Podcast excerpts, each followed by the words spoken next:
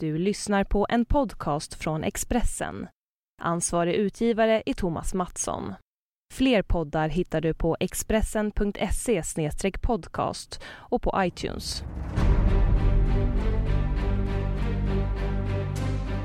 Svek, hämnd och mord. I Sveriges eget Games of Thrones kämpar bröderna om sin fars kungliga tron. Och den historiska verkligheten överträffar tv-dikten. De dramatiska händelserna kring Håtunaleken och Nyköpings gästabud i början av 1300-talet är bland de mest mytomspunna i den svenska historien. Du lyssnar på Expressen Dokument om Sveriges blodiga historia. Del 5, Den blodiga brödrakampen av Daniel Lagerqvist. Jag som läser heter Sofia Börjesson.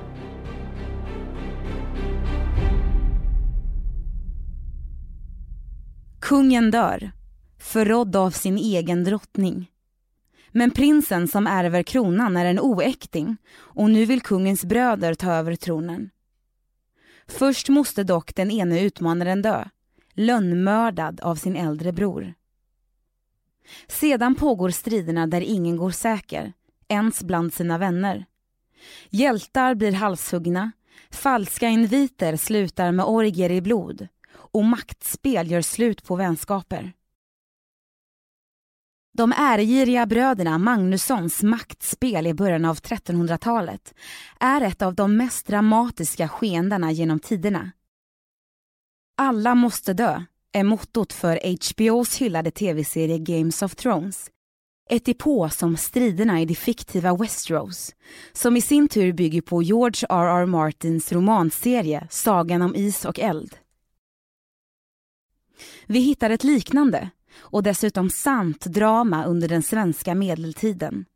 Håtunaleken och det efterföljande Nyköpings gästabud. Året är 1290.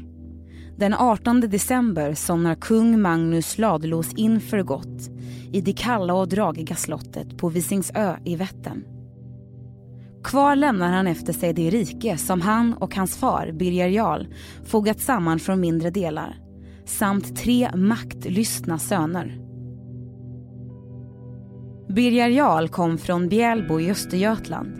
Hans släkt kallas därför Bjälboätten han var mannen som började bygga landet Sverige tillsammans med sin son Magnus Birgersson som senare fick tillnamnet Ladulås för att han billigt talat satte lås på böndernas lador så att de slapp härbärgera stormän som tidigare hade rätt att våldgästa dem.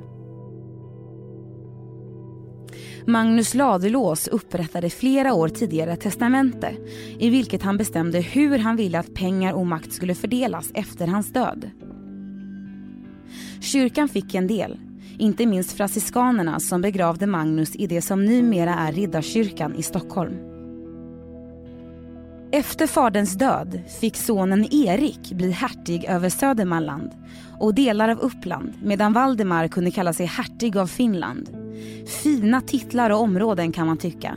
Men bröderna ville ha mer. Sverige var ett valkungarike och deras äldre bror Birger hade redan som fyraåring 1284 utsetts till att ta över tronen. Inte trodde Magnus när han låg där i slottet på Visingsö att hans vilja och testamente skulle bli en del av en blodig brödrafejd. En smula naivt kan tyckas eftersom Magnus själv tagit makten och störtat sin egen bror. Valdemar, 15 år tidigare, i det som kom att kallas den första brödrastriden. Riket var nu uppdelat, kungen död och arvtagaren utsedd. Men när pappa kungen avled var Birger endast tio år och på tok för ung för att leda ett rike. Dessutom ansågs han vara svag och elaka tungor viskade att lillebror Erik var mer lämpad att leda landet. Något som Erik själv höll med om, skulle det visa sig. Nu var det emellertid inte Birgers kungliga egenskaper som gjorde att landet kom att styras av en förmyndare i sammanlagt 13 år, utan det faktum att han var för ung. Därför utsågs Torgils Knutsson till överbefälhavare, eller marsk som det kallades då. Torgils var ättling till Birger Jarl och därmed redan inne i Bjälboättens rullor. Den erkänt hårdföre Torgils fick uppgiften att hålla bröderna i schack och lyckades någorlunda väl med det under 1200-talets sista decennium. Marsken satt dock inte stilla på tronen utan startade flera korståg i österled. Där hotade de hedniska ryssarna Sveriges östra gräns vid Karelen. Efter att framgångsrikt besegrat dem grundade Torgil staden Viborg. Förutom ryska hot blev kyrkan i Sverige allt surare på Torgils hårda politik mot Guds män på jorden. Borta var Magnus Ladulås vänliga hand mot kyrkan och Torgils befallde istället att man skulle konfiskera land från kyrkan. Biskoparna rasade. Det som kom att bli den andra brödrastriden startade på allvar 1303. Under tiden som Torgils drabbade samman med ryssarna i öst började Erik och Valdemar roffa åt sig allt större delar av landet. Detta skedde med hot och vapen, men främst genom sluga och politiskt uträknade giftermål. Nu skulle en karusell starta som kom att stärka banden mellan de nordiska länderna på olika sätt. Erik trolovades med norska prinsessan Ingeborg Håkansdotter. Men Ingeborg var bara ett år, så det dröjde tills 1313 innan de faktiskt gifte sig. Erik hade nu skapat starka band med den norske kungen som såklart ställde sig på Eriks sida. Birger hade i sin tur gift sig med danske kungen Erik Medvens syster Märta. Samtidigt hade den danske kungen tagit Birgers syster Ingeborg till sin fru. På så sätt skapades tydliga allianser mellan Birger och Danmark på ena sidan och Erik och Norge på andra. Den äktenskapliga kapprustningen fortsatte när tredje brodern Valdemar valde att gifta sig med marsken Torgils dotter Kristina. På så sätt hoppade Torgils att han skulle få behålla viss makt även efter att Birger vuxit upp och krönts till kung 1302. Men det var på sikt en felkalkyl från Torgils sida. Birger såg på brödernas giftermål med orolig blick. Han insåg att ett rike där kungen väljs är makt en förgänglig vara. Birger gav därför hårdföre Torgils fortsatt stor makt och lät inte bröderna komma nära tronen, vilket förgrymmade dem båda. Den starke och kontroversielle Erik fanns inte i birollen och fick landskapet Bohuslän genom sitt äktenskap med Ingeborg av Norge och senare även delar av norra Halland av upproriska danskar. Nu satt Erik på ett hyggligt stort hertigdöme mitt emellan Sverige, Norge och Danmark. Något som inte alls tilltalade Birger. Svaret blev hårt och tydligt. Erik och Valdemars ärvda hertigdömen drogs in efter att de båda vägrat att svära ed om att inte skada kungen eller hans anhängare. Samtidigt gjorde Erik och Valdemar räder in mot Västergötland från den norska sidan. Precis när läget var så spänt att det såg ut som att en krigsförklaring från Erik och Valdemar var på gång gjorde de båda upprorsbröderna helt om. Åtminstone utåt sett. De gick till sin kungabroder och meddelade att de nu avsåg att svära honom trohet och försvara honom mot fiender. Bröderna fick tillbaka sina hertigdömen genom fördraget i Kolsäter i februari 1305. Dessutom erkände de Birgers son Magnus som tronarvinge. Någon kronprinstitel fanns inte eftersom tronen inte ärvdes men ett löfte om att erkänna arvingen ansågs bindande. Blod skulle dock komma att drypa på det avtalet innan den här historien är över.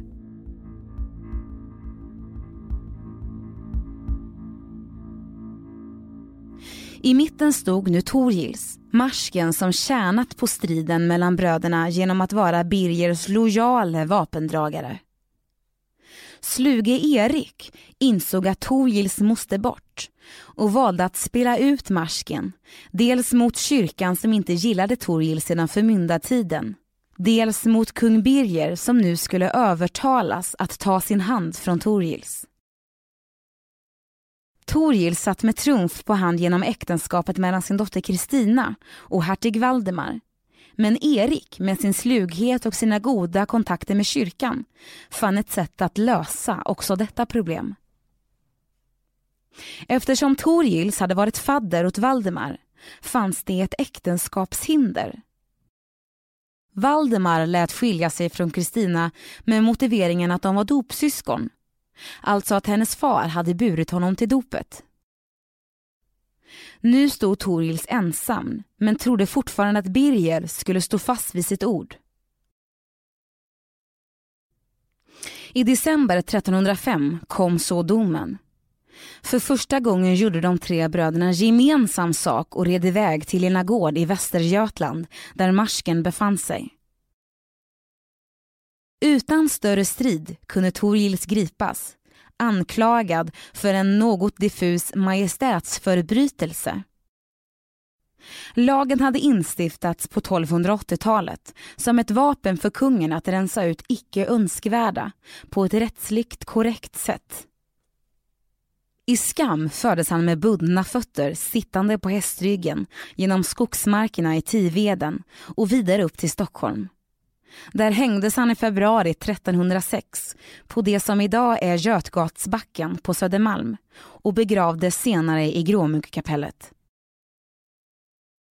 Bara tre dagar efter arresteringen upplöstes äktenskapet mellan Kristina och Valdemar och Torgils mål att säkra sin familjs fortsatta makt hade misslyckats. Med Torgils borta stod Birger nu ensam mot sina bröder. Men den senaste tidens kärvänliga attityd gjorde att han trodde sig sitta säkert. Bröderna hade helt andra planer. Och det är nu första akten av den grymma brödrastriden startar. Håtunaleken.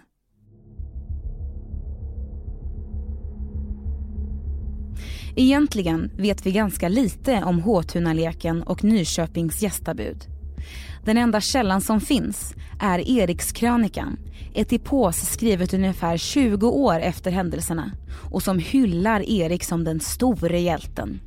Därför ska man ta Erikskrönikans detaljer med en full näve salt. Å andra sidan finns det inget som utesluter att den som skrev krönikan faktiskt var med när kaoset utbröt. Det finns därför ingen anledning att misstro de breda dragen i historien. Den 29 september 1306 rider Erik och Valdemar med sitt stora följe norrut från Bjälbo i Östergötland där de varit på bröllop. På väg från Bjälbosläktens hemtrakter smider de nu sina planer på en regelrätt statskupp mot broder Birger. Den inte ett ont anade kungen befinner sig på sin gård Håtuna utanför Sigtuna. På plats fanns också ärkebiskopen och stämningen är god när Birger hälsar sina bröder välkomna. Bordet är dukat till fest och glada dricker sig bröderna onyktra innan de går och lägger sig för natten. Under småtimmarna hörs plötsligt skrammel i korridoren. Erik och Valdemar har beväpnat sig och rustat sitt följe för att gripa Birger. De båda upprorsbröderna kastar sig in i Birger och drottning Märtas sovrum och griper omedelbart de båda utan större kamp. Birger, hans fru, ärkebiskopen, sex riddare och 16 väpnare slås i bojor och förs ut ur byggnaden. En som dock lyckas rymma är Birgers lille son Magnus. Uppkravlad på ryggen på soldaten Arvid Smålänning lyckas Magnus fly från sina farbröder. De båda rusar ut i natten och ger sig av söderut. Sexårige Magnus och Arvid tar sig ända ner till Danmark där hans morbror Erik Menved självfallet blir förgrymmad över beskedet att hans syster och svåger gripits av Erik och Valdemar som dessutom har starka band till fienden. Birger förs nu till Stockholm under förnedrande former. Staden var visserligen inte Sveriges huvudstad vid den här tiden, men det var en nesa för landets konung att rida in fängslad i den stad som farfar Birger Jarl grundade. Här föddes ett hat hos Birger som bröderna kommer att få ångra. Birger tas vidare till Nyköpingshus där han slängs i en fängelsecell. Han blir visserligen inte formellt avsatt som landets kung, men att styra ett rike från en fuktig håla i Nyköping går naturligtvis inte. Nu tar den starke Erik över makten, alltid ett steg före sin mer timide bror Valdemar som blint lyder allt som Erik befaller. Erik hade fått som han ville, men det var ett bångstyrigt rike att leda. Kung Erik av Danmark gjorde räder in från väst och brände helt ner den plats som idag är Ulricehamn. Gårdar totalförstörs och lokalbefolkningen får se sina livsverk gå upp i rök. Precis som så många gånger tidigare när de hamnat mitt emellan två starka krafter. Även delar av Halland drabbades av danskarna. Erik fick också problem att övertyga invånarna i flera svenska städer att det var han som var den riktige kungen nu och inte Birger. Slottet i Stockholm intogs först efter strid och invånarna i Kalmar och på Öland såg först ingen anledning att överge den fängslade Birger. Erik och Valdemar svarade med att hyra in 800 tyska legoknektar som angrep och härjade danska Skåne. Det rådde kaotiska förhållanden i landet. Lösningen blev en förlikning mellan bröderna. Efter två års vistelse i fängelsehålan i Nyköpingshus släpptes Birger fri av de båda bröderna. Men förlikningen kom med ett högre pris för Birger som förutom en ansenlig summa pengar fick avstå större delen av riket till sina bröder. Genast begav sig den frie och revanschsugne Birger till svågen Erik i Danmark. Därifrån startades nu attacker mot Erik och Valdemars områden. När dessutom norske kungen Håkan gick över på Birger och Danmarks sida anfölls upprorsbröderna västerifrån av Norge och söderifrån av Danmark. Vilda strider drabbade Sverige under flera år och danskarna kom så långt upp som kring Nyköpingshus innan parterna kom överens om fred den 17 juli 1310 i Helsingborg. Med på slottet i Helsingborg fanns förutom de tre bröderna även kung Erik av Danmark, Gerhard av Holstein, Henrik av Mecklenburg samt en företrädare för norske kung Håkon. Nu ville man nå samförstånd. Freden innebar i stort två avgörande saker. För det första krävdes att Erik avsade sig alla ambitioner på Norges tron, vilket också skedde.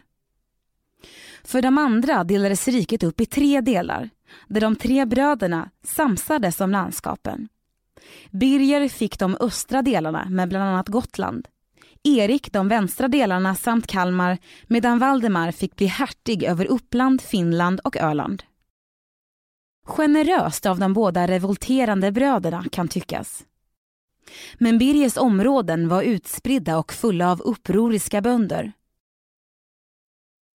Birger fick bland annat dra tillbaka en tänkt skattehöjning på Gotland 1313 efter att bönderna där gjort uppror och samma problem uppstod i södra Småland några år senare.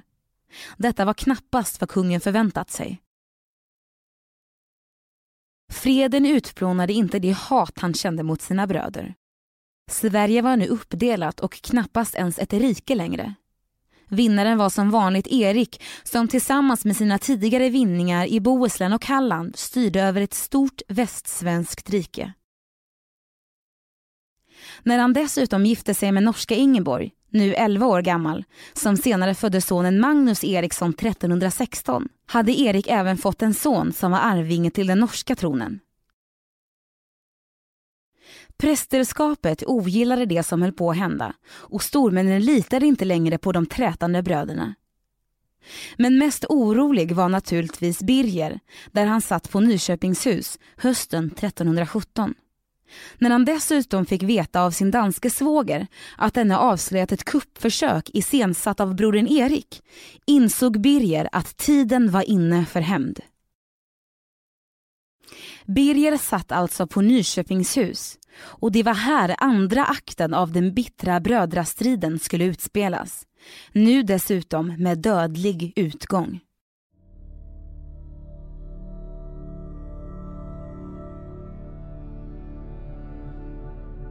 Gamla traditioner från vikingatiden innebar att man drack jul tillsammans. Fastän Sverige kristnats fanns traditionen kvar långt senare. Det var under ett sånt här gästabud som Birger planerade att hämnas. Birger började med att bjuda in den svagare Valdemar och vann vid ett besök sin yngre broders förtroende. Värre var det med den sluge Erik som anade oråd och först vägrade att komma på besök. Valdemar, fylld av nyvunnen vänskap till Birger, övertalade dock Erik och lovade att denne inte hade någonting att frukta. Erik blidkades men tog för säkerhetens skull med sig väpnad eskort till Nyköpingshus. Med bara några mil kvar till feststället mötte de båda bröderna en riddare på vägen på kvällen den 10 december 1317. Denne varnade de båda för att besöka Birger som enligt riddaren var ute efter hämnd. Bröderna valde dock att lita på sin känsla och beväpnade eskort och avfärdade riddarens varning som trams.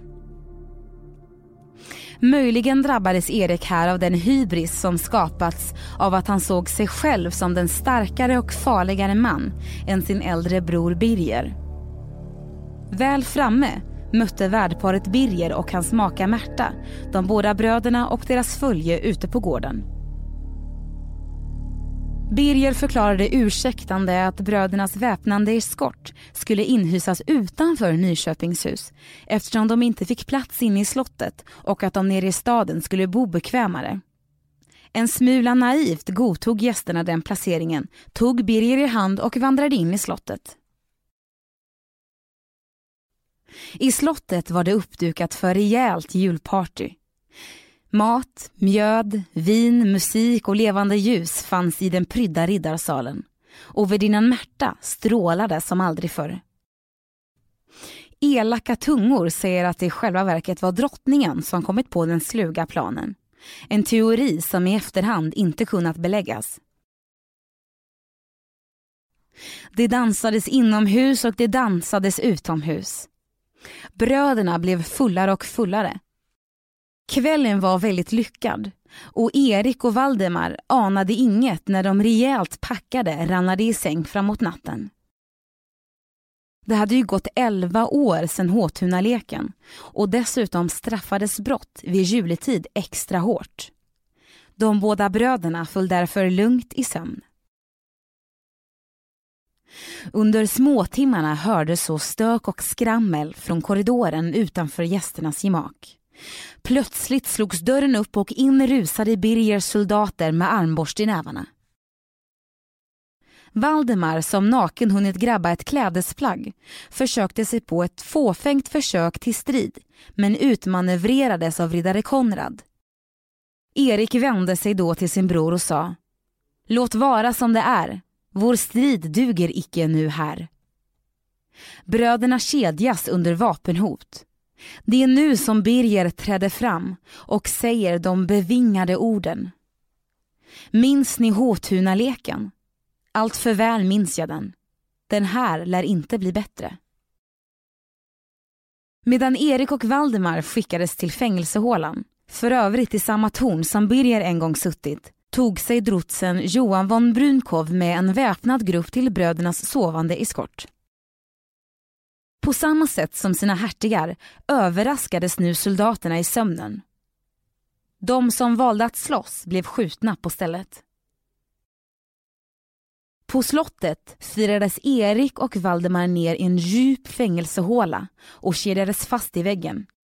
Kedjorna ska enligt uppgift ha vägt 47 kilo och hålan var naturligtvis dragig och fuktig. Birger blev upprymd över att äntligen ha fått sin hämnd. Med bröderna i tryggt förvar under slottets murar lär han ha ridit runt och skrikit “Jag har Sverige i min hand”. Riktigt så lätt skulle det dock inte bli. Hur gick det med stackars Erik och Valdemar nere i den mörka hålan? Exakt hur de hade det går inte att svara på. Erikskrönikan är den enda berättande källan och eftersom den är skriven som en hyllning till Erik kan man anta att den beskriver hålan som värre än vad den faktiskt var. Enligt rimmande krönikor skulle bröderna till slut ha börjat äta av varandra. En uppgift som knappast lär vara sann. Hur som helst satt de där fastkedjade i väggen och med uttryckliga order från Birger att de skulle svältas ihjäl. De ska ha fått grishuvuden nerkastade till sig som de kunde gnaga på. Sina toalettbestyr fick de uträtta där de satt. Enligt legenden ska Erik ha klarat sig nio dagar och Valdemar elva. Men ett upphittat testamente tyder på att de levde längre än så. Daterat den 18 januari 1318, alltså mer än en månad efter att de kastats i hålan. Bröderna hade insett att spelet var förlorat och att döden var nära. Så de lät därför skänka stora gåvor till kyrkan för att på så sätt säkra en plats i himlen. Birger gned sina händer och tänkte att striden var över och vunnen. Men när Erik och Valdemars styrkor fick höra vad som hänt begav de sig beväpnade mot Nyköpingshus. Med sig hade de uppretade stormän och bönder samt upprorsmän från Danmark som såg en chans att slå till mot den danske kungen Erik genom att angripa hans svåger. Birgers munterhet gick snabbt över i panik när han insåg att Nyköpingshus höll på att falla till trupperna som belägrade slottet. Det ska ha varit nu som Birger tog nyckeln till fängelsehålan och kastade den i Nyköpingsån. Även om han själv var på väg att drivas från slottet ville han att bröderna för evigt skulle ruttna i fångenskap. Birger flydde mot Stockholm men där vägrade stadens förvaltare, Ingvald Estridsson, att släppa in honom och strider bröt ut. Kungens män förlorade slaget och Birger fick smita iväg med svansen mellan benen till Östergötland. Där mötte han sin son Magnus som nu fyllt 18 och tagit sig norrut tillsammans med den danske kungen.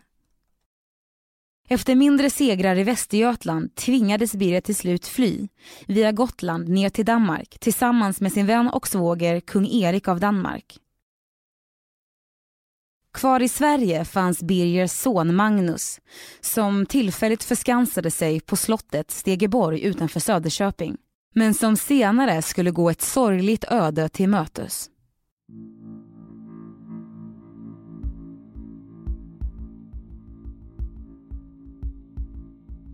I augusti 1318 föll till slut Nyköpingshus och upprorsbrödernas lik kunde plockas ur fängelsehålan. De båda begravdes senare i Storkyrkan i Stockholm. Erik flyttades några år senare till Uppsala domkyrka. När Stegeborg till slut var det enda som Birger hade kvar och hans räddningstrupper från Danmark bryskt slogs ner kapitulerade sonen Magnus på slottet. Magnus togs till fånga och fördes till Stockholm tillsammans med andra allierade till Birger. En av dem, Johan von Brunkow, även kallade Brunke, var en hatad man efter han hjälpt Birger med att fängsla dennes bröder vid Nyköpings gästabud. Brunke kom att utsättas för en särskilt grym behandling då han fick sina ben krossade och sedan blev steglad på ett hjul. Detta skedde enligt uppgift på den plats som efter avrättningen fick namnet Brunkebergstorg i centrala Stockholm. Något som sentida forskare har ställt sig skeptiska till. Birger var alltså nerjagad till Danmark och Erik och Valdemars döda kroppar var förda till kyrkan för högtidlig begravning. Var det frid och fröjd och slut på dödandet nu då? Knappast. Kvar fanns ju Birgers son, Magnus. Han som satt i bojor i Stockholm. Samt Eriks son som också hette Magnus och som var tronarvinge i Norge. In på banan klev nu en mycket driftig kraftkar vid namn Mats, ibland kallad Mattias Kettil Mundsson. Mats hade alltid stått vid Eriks sida i kampen mot Birger och nu såg han sin chans att både sätta den blott treårige Magnus Eriksson på tronen och själv vinna makt som Magnus förmyndare och ställföreträdare. Magnus Eriksson hade precis fått den norska kronan på sitt lilla barnhuvud sedan hans morfar avlidit då Mats tog med honom till riksmötet vid Mora stenar där han den 8 juli 1319 kröntes till kung av Sverige. Mats bar själv fram lille Magnus och lyfte upp honom så att de stormän och utvalda bönder som fick närvara kunde se sin nye regent. Magnus Eriksson kom visserligen att ha förmyndare till 1331 men var nu kung över Norge, Sverige och Finland och styrde därmed över ett av Europas största länder. Faktum är att Magnus Eriksson än idag är den svenska kung som suttit längst på tronen även om de första åren var som barn med förmyndare. Men det fanns ju en Magnus kvar, han som satt fängslad i Stockholm och var den flyende Birgers son. Han som själv hade blivit utsedd till tronarvinge efter sin far 1304, just vid Mora stenar, men som nu förvandlats till en parentes i den svenska regentlängden. Magnus sades vara en hedlig ung man och lät sig själv överlämnas till fienden för att dessa skulle skona hans vänners liv. Till och med upprorsbrödernas nu styrande män, med Mats Kettil Muntsson i spetsen, insåg att det inte var Magnus fel att han var son till den i deras ögon svekfulle Birger. Men vad spelade det för roll att Magnus Birgersson var en hygglig 19-åring när kungligt blod flöt i hans ådror?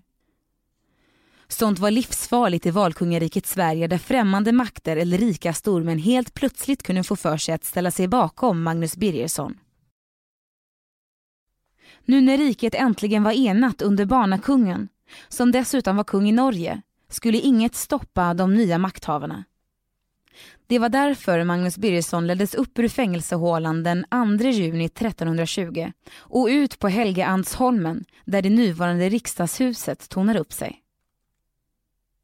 Magnus var tvungen att dö. Någon annan utväg såg inte Mats Kettelmundsson. Solen ska ha strålat över den dödsdömde före detta tronarvingen när han gång på gång nekade till att vara inblandad i faderns behandling av sina bröder. Fritt översatt från Erikskrönikan vädjade Magnus. Sekunder senare högg man hans huvud och blodet rann ner på den matta han knäböjt på. Men Magnus var trots allt son till Birger och sonson till förre kungen Magnus Ladulås. Han fick därmed ligga bredvid sin farfar i Riddarholmskyrkan. Brödrastriden mellan Magnus Ladulås söner hade skördat ännu ett offer. Nere i Danmark låg Birger sjuk när han fick besked om att hans son Magnus hade avrättats i Stockholm. Vissa menar att han dog av sorgen, andra att han redan var döende. Hur som helst avled han den 31 maj 1321 i Ringsted på Själland medan hans fru Märta flydde in i kyrkans värld och blev nunna. Historien om de krigande bröderna Magnusson är på ett sätt inte ovanlig i svensk historia. Pakter, intriger och blod har byggt detta land och kungar har inte haft högre moral än andra. Ändå finns det något i Håtunaleken och Nyköpings gästabud som fascinerats i nästan 700 år. Hatet, maktkampen, hämnden. Hos bröderna Eriksson var blod helt klart inte tjockare än vatten. Och de hastiga svängningarna i denna historia gör att den som en gång fått den berättad för sig aldrig glömmer den. Två av våra mest kända författare, August Strindberg och Vilhelm Moberg, har i olika former skildrat det dödliga spelet. Strindberg i pjäsen Folkungasagan från 1899 som handlar om Magnus Eriksson och Moberg i verket Min svenska historia. Vilhelm Moberg beskriver dödsdansen mellan bröderna under Nyköpings gästabud som en shakespearisk episod och anser att Folkungaätten var en förbrytarfamilj. Han skriver vidare att händelsen kan beskrivas som en rövarroman med en handling helt ur sinnevärldens domäner och att han inte skulle trott på den om han inte visste att den var sann.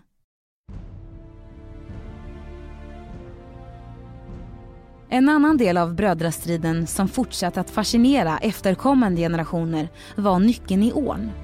Alltså den som Birger ska ha slängt i vattnet när han insåg att Nyköpingshus var på väg att falla. Gästabudsnyckeln, som den kom att kallas, kan vara den nyckel som en pojke fiskade upp ur Nyköpingsån på 1800-talet. Prover visar att nyckeln är så gammal att den kan vara den rätta. Men om det verkligen är så lär vi aldrig få veta. Idag är nyckeln en mycket flitig, använd och populär symbol i trakten som ofta används för turism och företagande. Historiskt sett är det dock en symbol för tre bröder med blod på händerna.